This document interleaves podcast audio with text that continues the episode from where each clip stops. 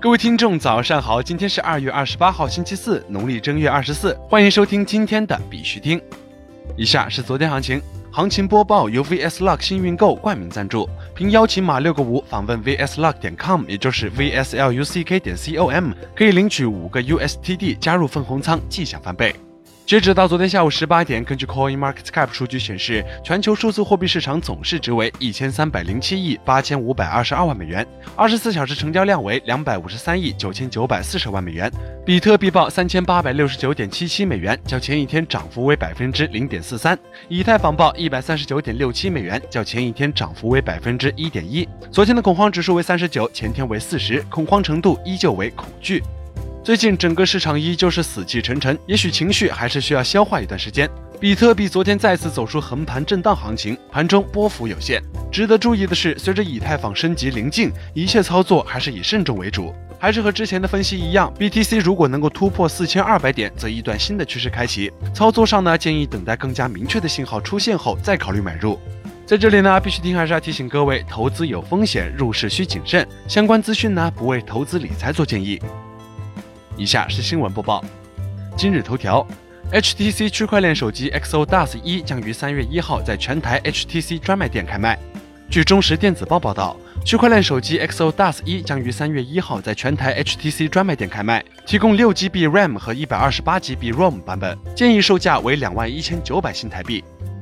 香港版支付宝 Alipay HK 已实现区块链跨境汇款等一系列新升级。据界面消息，二月二十六号，港版支付宝 Alipay HK 宣布将于三月上线跨境线下支付新功能，率先覆盖大湾区和日本。在支付宝的助力下，一年间，Alipay HK 已经实现了跨境线上与线下支付、区块链跨境汇款等一系列新升级。港人亦可用一个数字钱包实现全球付、全球收、全球汇。国内新闻：香港财政司司长陈茂波表示，金管局将很快发放虚拟银行牌照。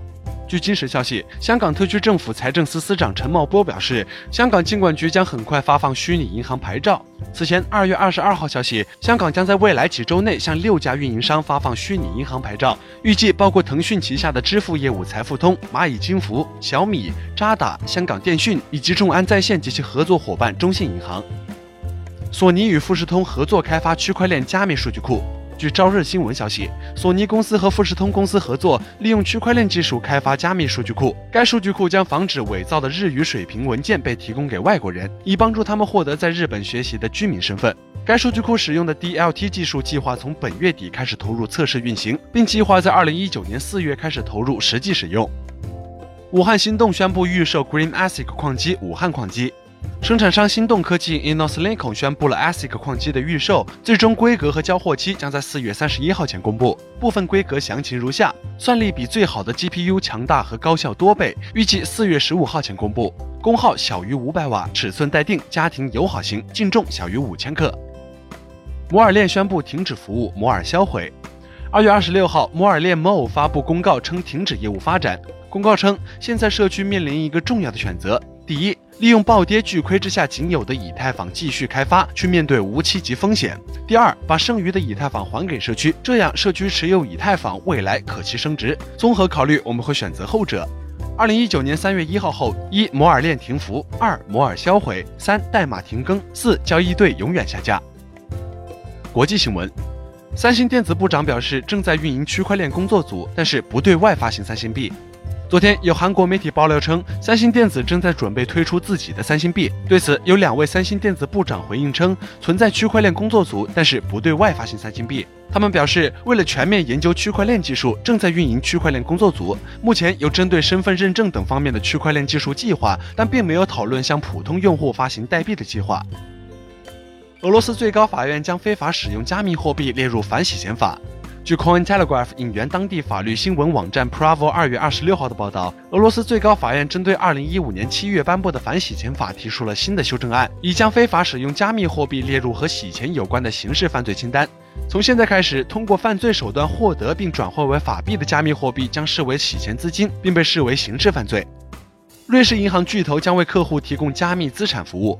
据 Coin Telegraph 报道，瑞士银行巨头瑞士宝盛银行今日宣布，计划通过与加密货币银行创业公司 Cyber Crypto 合作，为其客户提供数字资产服务。新闻稿指出，在 Cyber 获得瑞士金融市场监管局授予的证券交易商和银行执照后，该合作关系将立即生效。瑞士宝盛银行将开始与该公司合作，提供数字资产的储存、交易和投资解决方案。